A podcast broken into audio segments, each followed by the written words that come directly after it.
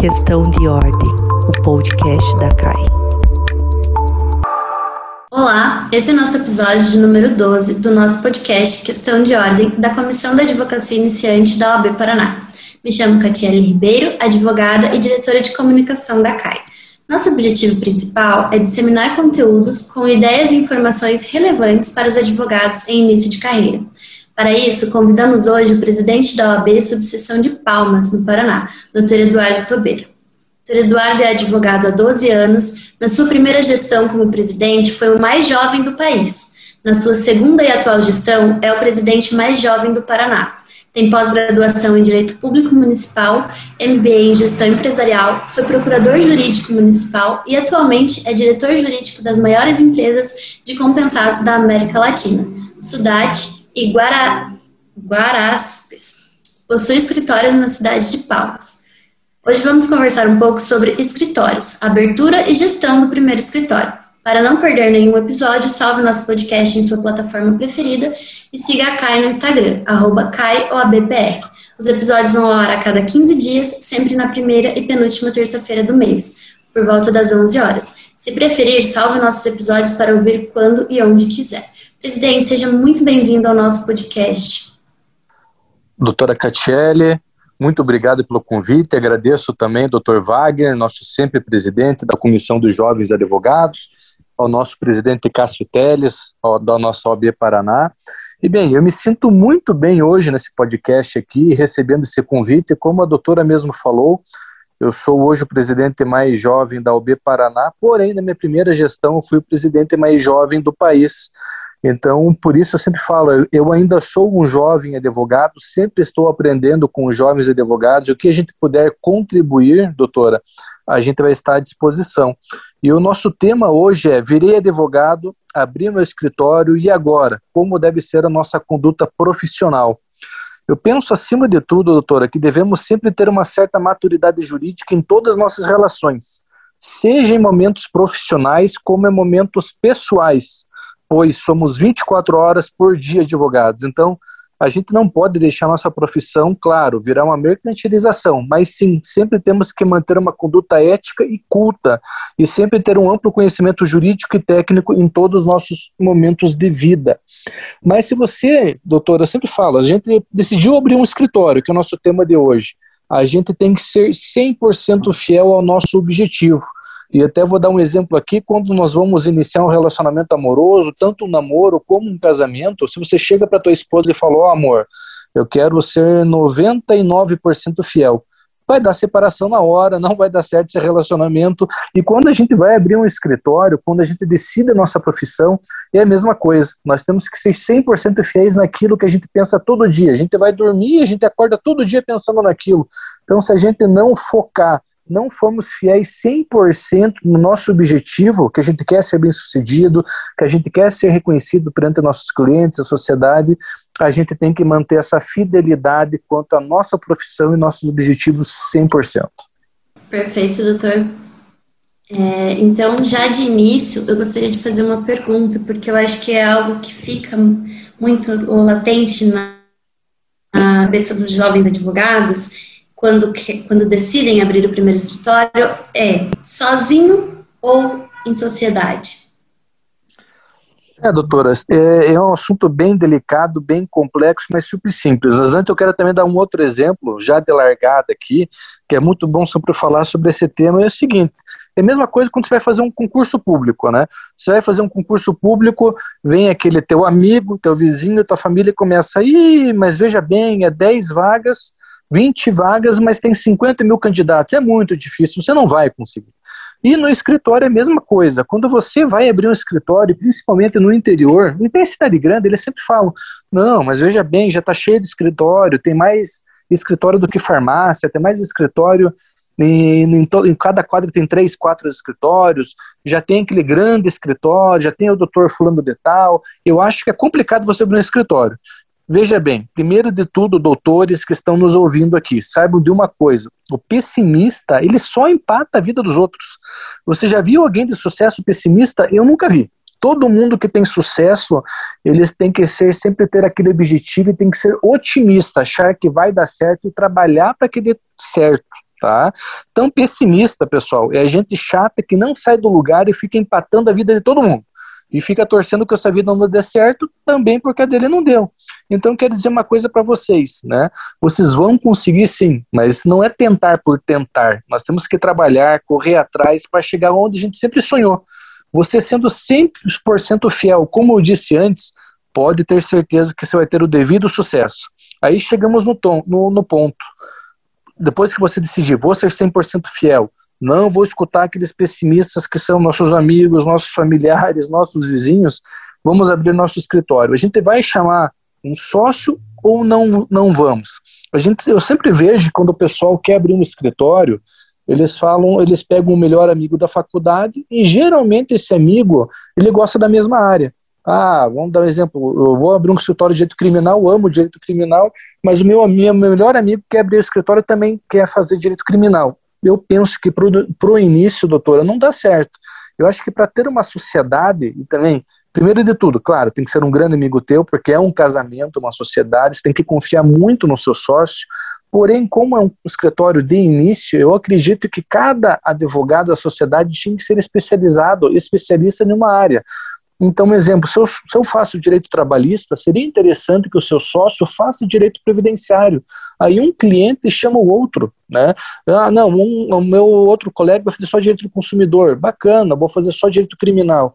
Que daí, quando um, um cliente vira cliente do escritório projeto criminal, com certeza esse cliente um dia vai virar cliente do direito do trabalho, também vai, vai ter uma causa de consumidor. Então é super interessante que cada colega tenha uma especialidade.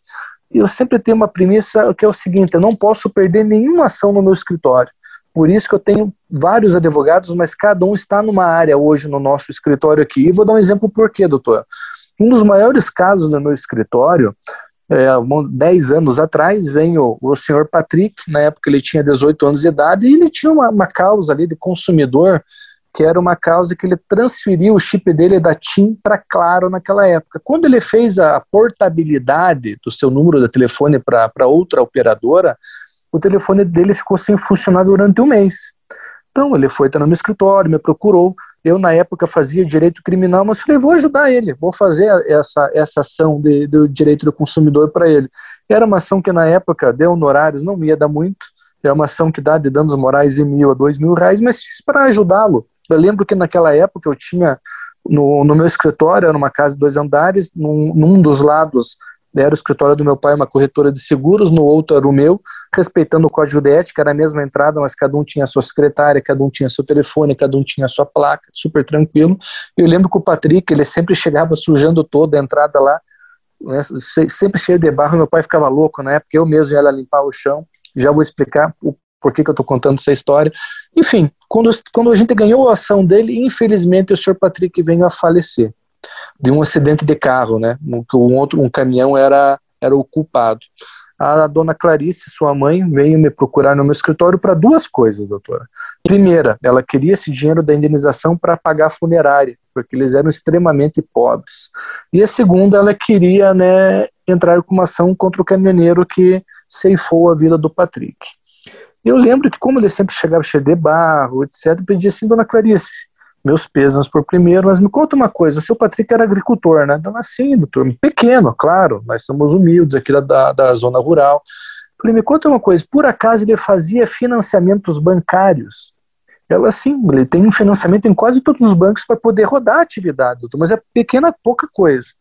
Eu, na hora, como, como advogado atento, já me, já me acendeu aquela luz em cima da minha cabeça. Se ele é agricultor, tem 18 anos, qual que é a venda casada que o banco vai vender para ele?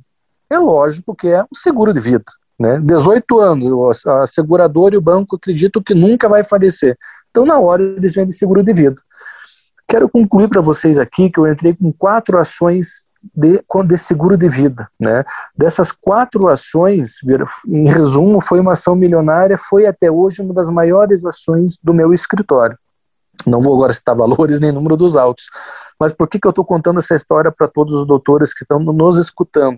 No início da carreira, independentemente se você é sozinho ou tem sócios, vocês não podem perder clientes, vocês não podem perder qualquer pessoa que entra no teu escritório, você tem que ser com uma solução para eles. Ou seja, por isso que é super interessante quando você for fazer uma sociedade, que seja cada colega seu, cada sócio especialista numa área, não deixar fugir. Se você, ah, não faço previdenciário, e não tem ninguém no meu escritório, então faz uma parceria com o escritório do lado, quem faz previdenciário, pega a procuração, atende o cliente, faz uma parceria, mas por favor, não percam clientes, independentemente se você está sozinho no escritório ou não. Então, qual é a minha, minha dica aqui para todo mundo? Façam sociedade sim, com pessoas íntegras, competentes, com conduta ilibada, que sejam corretos e sérios, porém tentem sempre cada um fazer uma área dentro do escritório e não percam clientes conforme esse exemplo que eu dei para vocês. E se vocês forem sozinhos, eu comecei sozinho também, era um clínico geral, comecei fazendo é, direito criminal, depois chegou a oportunidade de fazer direito eleitoral, depois direito empresarial, e chegou um momento que eu tive, continuei sozinho, chegou um momento, opa, eu estou com vários clientes de direito empresarial e todos começaram a me trazer problemas trabalhistas. Era uma matéria que eu tinha um pouco de receio, então me obriguei a fazer uma sociedade e meu primeiro sócio foi um doutor aqui que tem é, é especialista, tem mestrado em direito do trabalho, já para me acompanhar nas minhas atividades e para não me perder meus clientes das minhas empresas. Essa seria a minha segunda pergunta, mas o doutor, na sua fala, já respondeu. Seria a escolha da área de atuação. Né? Então, deixou bem claro aí a questão das parcerias, a questão da sociedade, que se for fazer sociedade, fazer com um colega que atua em uma área diversa, para ter também esse, esse leque né, de possibilidades e não perder o cliente. Na CAI, a gente costuma falar bastante disso, instigar os iniciantes a fazerem isso também, que é essa questão de parcerias, porque muitas vezes eu não atuo no trabalhista, mas pode ser que um cliente meu precise, né? Eu vou até pedir para o doutor falar um pouquinho mais, a gente teve a oportunidade de conversar sobre isso, que às vezes uma empresa, você está atendendo a empresa e aí o teu que é teu cliente ali, ele precisa de uma outra área. Se o doutor pudesse dar um exemplo. Exato. Eu sempre falo, doutor, acho que a nossa especialidade tem que ser qual especialidade? sou advogado, sou apaixonado pela advocacia, mas a especialidade nossa tem que ser o quê? Ser resolvedores de problema sempre quando chega um cliente, independente da, da área, do assunto que ele quer falar com o advogado, ele quer que se resolva o problema dele. Então, a nossa grande especialidade, doutor, é o quê? Resolver problemas. Né? Então, não interessa qual o assunto for. Mas, para isso, eu acho que a gente tem que ser muitos alunos, ou iniciantes na advocacia, falar: ah, mas eu sou apaixonado por direito penal, ah, sou apaixonado por júri, sou apaixonado por jeito de família. Vocês têm que ser apaixonados pela advocacia, vocês têm que ser apaixonados pela profissão, vocês têm que ser apaixonados pelo direito, pela Constituição Federal e pelas leis. Né? Vamos esquecer um pouco aquele amor, aquele glamour da faculdade, que também é interessante sempre manter esse glamour, essa paixão do direito que a gente aprende a ter ela na faculdade, mas chega um momento que você se formou, abriu o seu escritório, sua especialidade é resolver problemas. Então, quando aqui os meus clientes me procuravam para mim virar advogado de empresas, desde grandes empresas, como a doutora falou, sou advogado das maiores empresas da América Latina, de compensados, sou advogado de médias empresas e de pequenas empresas, eles me procuram para resolver o problema deles, eles não sabem que existe essa divisão de matérias. Então foi aí que eu percebi que eu necessitava de forma urgente um sócio especialista em direito do trabalho. Né? Então fiz uma grande parceria com ele aqui, então todos os assuntos dessas empresas que eles me procuram, eu passo para o meu sócio. E já imaginou, doutor, às vezes uma, você começa a divulgar para uma empresa para fazer cobranças, né?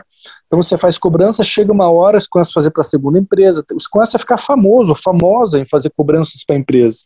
Mas chega esses empresários e daqui a pouco eles têm um problema trabalhista é, eu digo assim, até feio, seria até antiético, a gente não antiético, mas fala assim, ah, não, eu não entendo trabalhista, eu não gosto de trabalhista.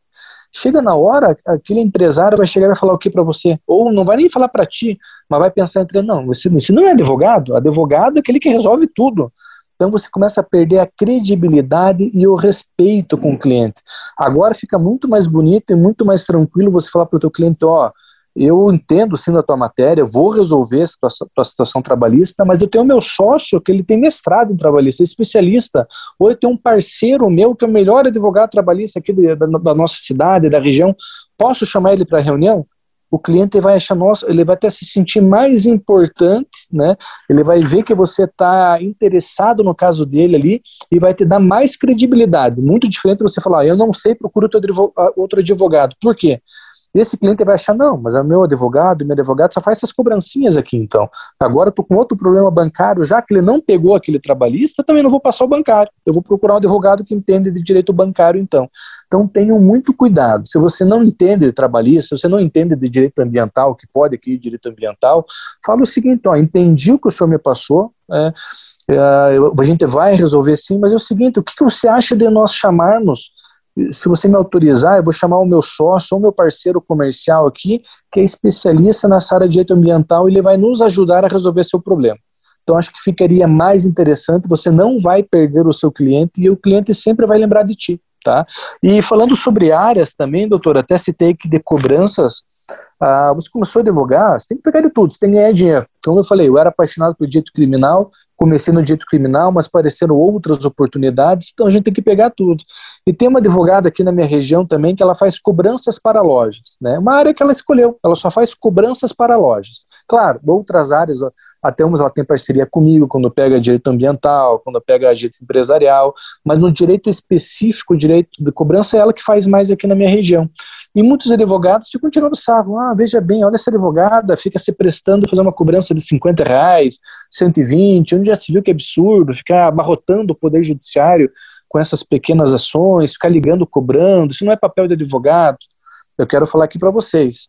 Essa advogada que faz essas pequenas cobranças de 50 reais, 100 reais, e claro, faz maiores ações, antes da pandemia, né, e ela tem viagens co compradas ali, ela faz duas a três viagens por ano internacionais.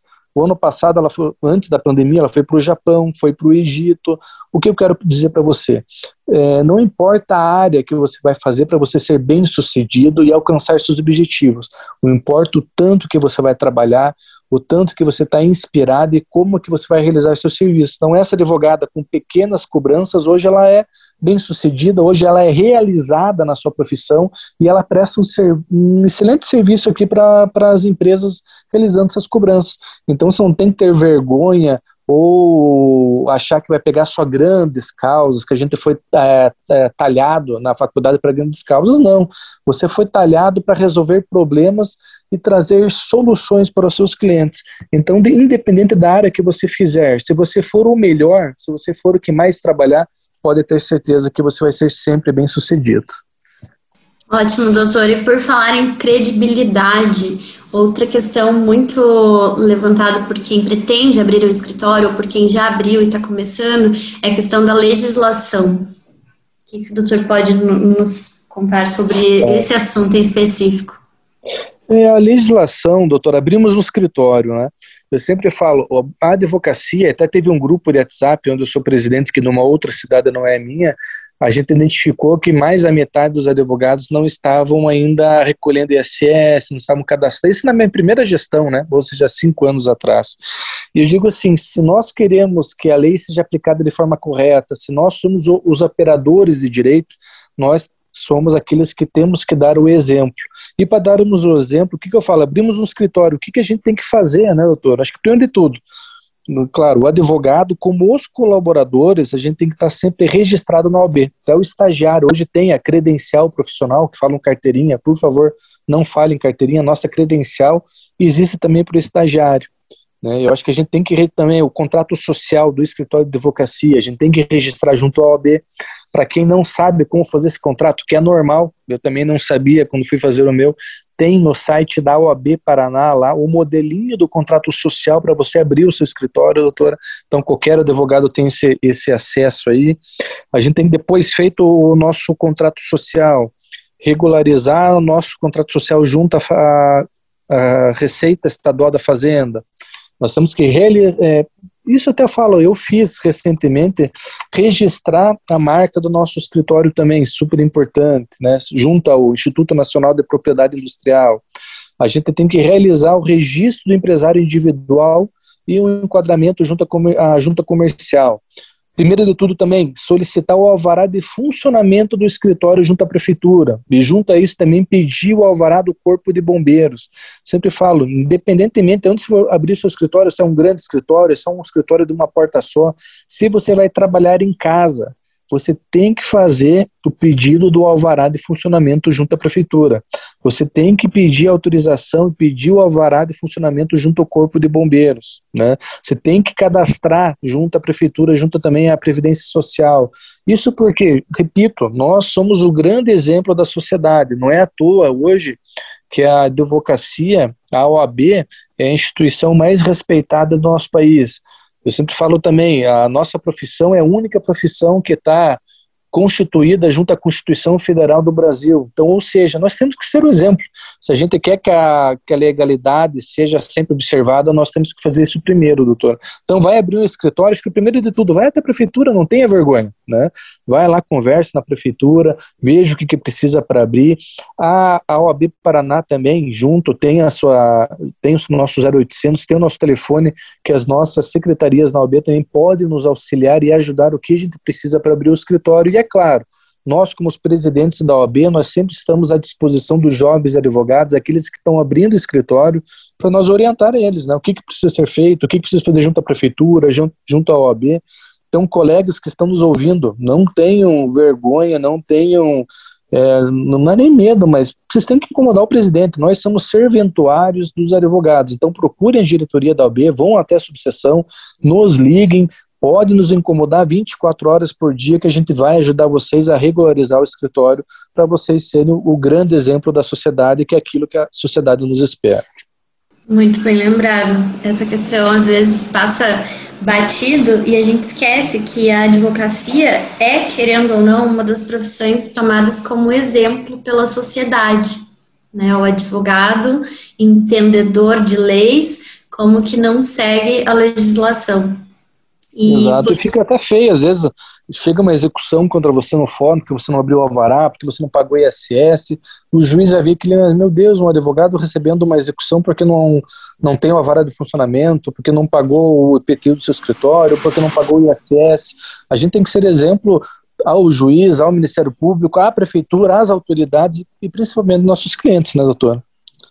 Exatamente. Um outro ponto, doutor, é, por falar em ficar feio para o advogado, é na parte ali da comunicação, né? Você vai abrir um escritório, seu primeiro escritório, como que ficaria essa questão de investir na comunicação? Doutor, até antes de, de, entrar bem nesse detalhe aqui, eu até queria, sempre quando você for abrir um escritório, a gente sempre, a gente sempre imagina, não, quero ter o maior escritório da cidade, eu quero ser reconhecido, é, e eu dou um exemplo do Pinheiro Neto, que eu acho que é o primeiro ou o segundo maior escritório do país, e ele sempre fala, né, ele começou sozinho, e sozinho não, né, ele e uma secretária, ou seja, todo grande escritório, doutor, é um, né, todo grande escritório, acho que todo advogado de sucesso já foi um dia um pequeno escritório, já foi um advogado iniciante, só que ele foi um advogado iniciante que fez a coisa certa, que trabalhou com paixão, começou pequeno e hoje é um escritório grande. Então, isso eu quero desejar a todos nós, a todos vocês que estão nos ouvindo. Não querem já dar um pulo maior que a perna. Comecem sozinho, comecem com uma porta apenas, podem começar em casa, não tenham vergonha, mas desde que vocês trabalhem, criem uma credibilidade, trabalhem. Eu comecei a trabalhar, doutora, eu começava no meu escritório às 6 horas da manhã, 7 horas da manhã muitas vezes, tinha minha vida normal, chegava às 6 horas da tarde, ia para minha academia, mas voltava para o meu escritório, muitas vezes até às 11 horas, meia-noite, ia dormir no outro dia ele estava trabalhando novamente. Eu estava atrás do meu objetivo, né? E isso, graças a Deus, estou conseguindo, mas graças a muito trabalho, é isso que eu desejo a todos vocês. E em relação à internet, é um assunto bem delicado, o que eu quero tratar com vocês, quero explicar para vocês que a gente tem que ter muito cuidado de como a gente se porta junto à internet. Já vou começando dando um exemplo aqui que eu gosto muito de dar exemplos. Você, vamos dizer que um parente teu quer fazer uma cirurgia de cataratas, né? E eles estão em dúvida entre dois médicos. O, o, os dois médicos atenderam eles no consultório super bem, os dois médicos especialistas, é, e ficaram com dúvida, assim, o que, que acontece? O que, que a família faz? Estão em dúvida entre dois médicos, os dois atenderam super bem, os dois são respeitados, mas eles foram pesquisar nas redes sociais a conduta desses médicos, para né, ter mais uma ideia. Chegaram no médico, um deles ali só posta foto com a família, posta foto em congressos, fo posta fotos lendo, se especializando, estudando, quando o outro médico na sua outra rede social posta foto só tomando cerveja, bebendo, em festas, na sexta-feira já coloca lá, sextou, não vou trabalhar nessa sexta-feira, tenho absoluta certeza que qualquer pessoa do nosso país, do mundo, e vocês sabem qual que eles vão escolher. Dentre dois médicos, eles vão escolher qual? Aquele que mostrou que está se especializando, que é apaixonado pelo seu trabalho e que não é apaixonado só por festas, como mostra as suas redes sociais. Um segundo exemplo que eu quero deixar aqui para vocês também é de um magistrado, de um juiz de direito, é, daquele juiz lá que todo mundo reclama dentro da cidade, que é moroso, que não está despachando o meu processo. E a gente vai ver nas redes sociais desse juiz. Na sexta-feira, ele está na academia de manhã e de tarde ele viajou, não está trabalhando na comarca. Eu já vi casos assim, doutora, já vi casos em outras cidades, os advogados ficam todos revoltados. Os advogados não acreditam. O que, que eles pensam? Meu Deus do céu, tem um processo lá, tem um alvará para expedir para mim, e esse juiz está na academia de manhã? E de tarde eu achando que ele ia despachar para mim, ele viajou, não está trabalhando sexta-feira, é um absurdo, vou denunciar ele no tribunal. É a primeira coisa que falo. Mas pensem agora vocês, jovens advogados, já com uma carteira de clientes boa já, vários clientes esperando sair o processo deles, de repente o advogado posta, quintou, não vou mais trabalhar, chegou ao meu final de semana. O que, que você acha que o seu cliente vai pensar? Felizmente ou infelizmente, quando nós viramos advogados, nós somos advogados 24 horas por dia. Como já disse antes, a advocacia é a única profissão, repito, é a única profissão que é prevista pela Constituição Federal do Brasil. E também sempre falo, a gente sempre cogita ali que a advocacia está no mesmo patamar com o Ministério Público, com o Poder Judiciário. Eu digo não, nós estamos acima dessas profissões, inclusive, porque somos nós a voz da população, somos nós que resolvemos os problemas da população. Então, ou seja, nós somos autoridades, nós temos que se portar como autoridade, seja no trabalho, seja nos nossos outros momentos, como principalmente nas redes sociais. Então nós temos que ter muito cuidado que o que nós postamos. É claro que muitas vezes, e quase que 100%, o problema da morosidade do processo dos nossos clientes não é do advogado, são das burocracias processuais que todos nós sabemos. Mas já imaginou aquele cliente que está lá esperando a sua aposentadoria, que está lá esperando a liberdade do seu filho, que está esperando um remédio para sua mãe, ele está achando que a gente não está cuidando do processo dele. Veja bem, nós somos contratados para cuidar da vida, da liberdade e do patrimônio do nosso cliente. Isso é muito sério o que a gente está fazendo na nossa profissão. Por isso que eu repito, nós somos autoridades e cuidamos da vida das pessoas. Então nós temos que mostrar isso não só dentro do processo, como fora. Por favor, doutor, e quem está me ouvindo, não me entendam mal. Não estou dizendo que nós não temos que ter vida privada, vida particular. Eu também gosto de festa, eu também saio, eu viajo muito, tenho meus, meus hobbies, meus esportes, mas eu acho que nós não precisamos ficar se expondo nas redes sociais. Né? Eu acho que nós somos advogados, nós não somos modelos para estar se expondo ali, e isso que eu estou dando de exemplos só profissionais. Tem várias outras coisas, várias outras formas que eu, que eu vejo advogados que não estão se portando como o seu cargo merece. Qual cargo é o nosso? Autoridade, nós somos advogados. Então, pessoal, vamos cuidar é, essas fotos que nós estamos publicando em redes sociais, o que a gente escreve, comentários, brincadeiras, piadas. Eu acho que isso tem um momento certo, tem lugares certos. Hoje tem redes sociais privadas, tem grupos privados para a gente brincar, para a gente falar o que a gente quer falar.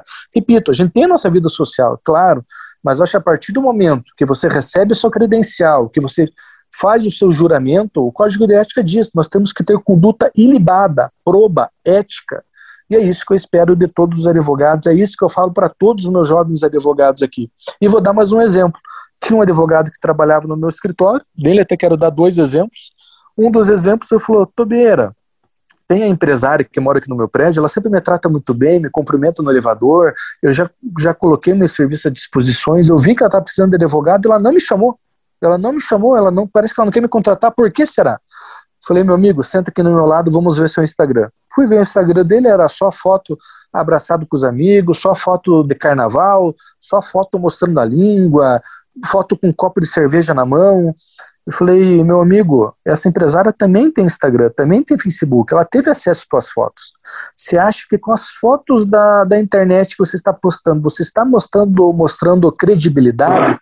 Você está mostrando autoridade de advogado para poder advogar para uma grande empresa? Para uma empresa que tem problemas milionários, para empresa que tem inúmeras propriedades com problemas ambientais, eu acho que ela ia se sentir mais segura com o advogado postando foto em congresso, com o advogado postando foto estudando, trabalhando, do que um advogado que chega na quinta-feira e posta foto que está indo tomar cerveja. Né? Repito, nada contra quem faz isso, mas eu acho que isso a gente tem que manter para nossa vida particular.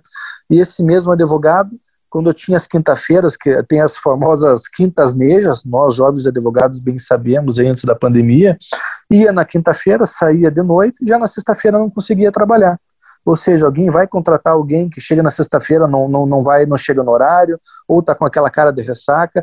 Eu também vou nas quinta, eu, quando era solteiro, também ia na, na, nas quintanejas aí, mas se, se eu ficava até as três, trabalhava até meia-noite, ia para minha festa, voltava às três horas da manhã, no outro dia, sete, oito horas, eu estava trabalhando também, doutor. Então, o que eu quero passar para vocês, meus amigos, a gente tem que mostrar postura condizente com a nossa profissão e condizente com o que a Constituição Federal nos diz e nos confiou. E repito, a gente cuida da liberdade, da vida e do patrimônio dos nossos clientes, e não é só dentro do processo que nós temos que ter postura, acredito que fora também.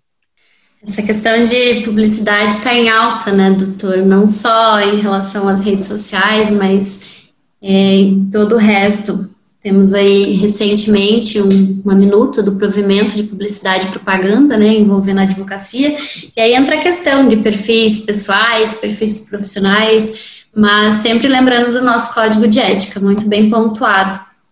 É, poderíamos conversar muito mais, tem muito assunto sobre sobre essa nossa conversa de hoje, mas pela nossa limitação de tempo, então, caminhando para encerramento, é, eu vou pedir que o doutor indique um livro, pode, é livre indicação, não precisa ser necessariamente sobre o tema. Certo.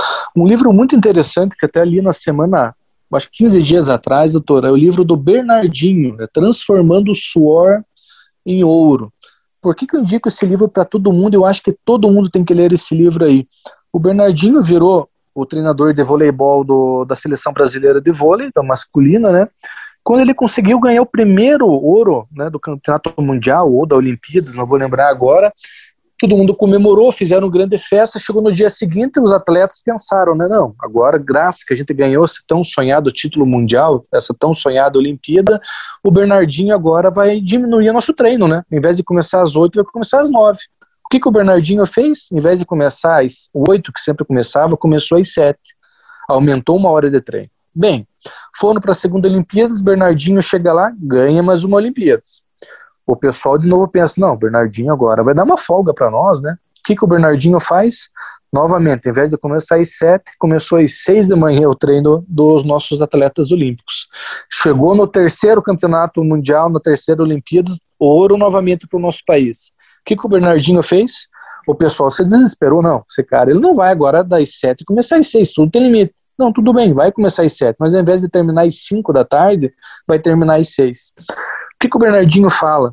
Você nunca, você, você nunca pode ter uma zona de conforto. Você tem que ser um dia melhor do que o outro.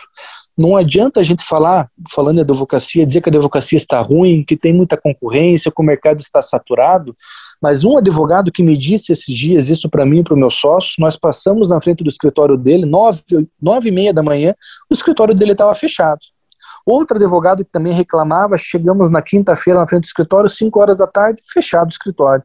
Ou seja, se nesses nossos colegas estão com dificuldade, se a advocacia está ruim, é por problema único exclusivo deles. Me perdoem se eu estou sendo um pouco até severo e rude, mas é que eu vejo exemplos. Aqueles advogados que começam cedo, terminam tarde, fazem seu network, fazem a sua publicidade dentro dos limites éticos e morais, trabalham, resolvem o problema, são apaixonados pela advocacia, doutora, têm paixão pela sua profissão, nós vemos que eles têm sucesso, todo mundo tem sucesso. Então, esse livro do Bernardinho mostra o que nós nunca podemos cansar, a gente nunca pode parar, a gente tem que se superar cada dia, que vocês podem ter certeza que a gente vai conquistar o ouro olímpico, que a gente vai conquistar mais clientes, nós vamos ganhar nossas causas, e a gente vai ser sempre bem sucedido, bem quisto e sempre notado pela sociedade e pelos nossos clientes. Então não percam esse livro, é Transformando o Suor em Ouro, do Bernardinho.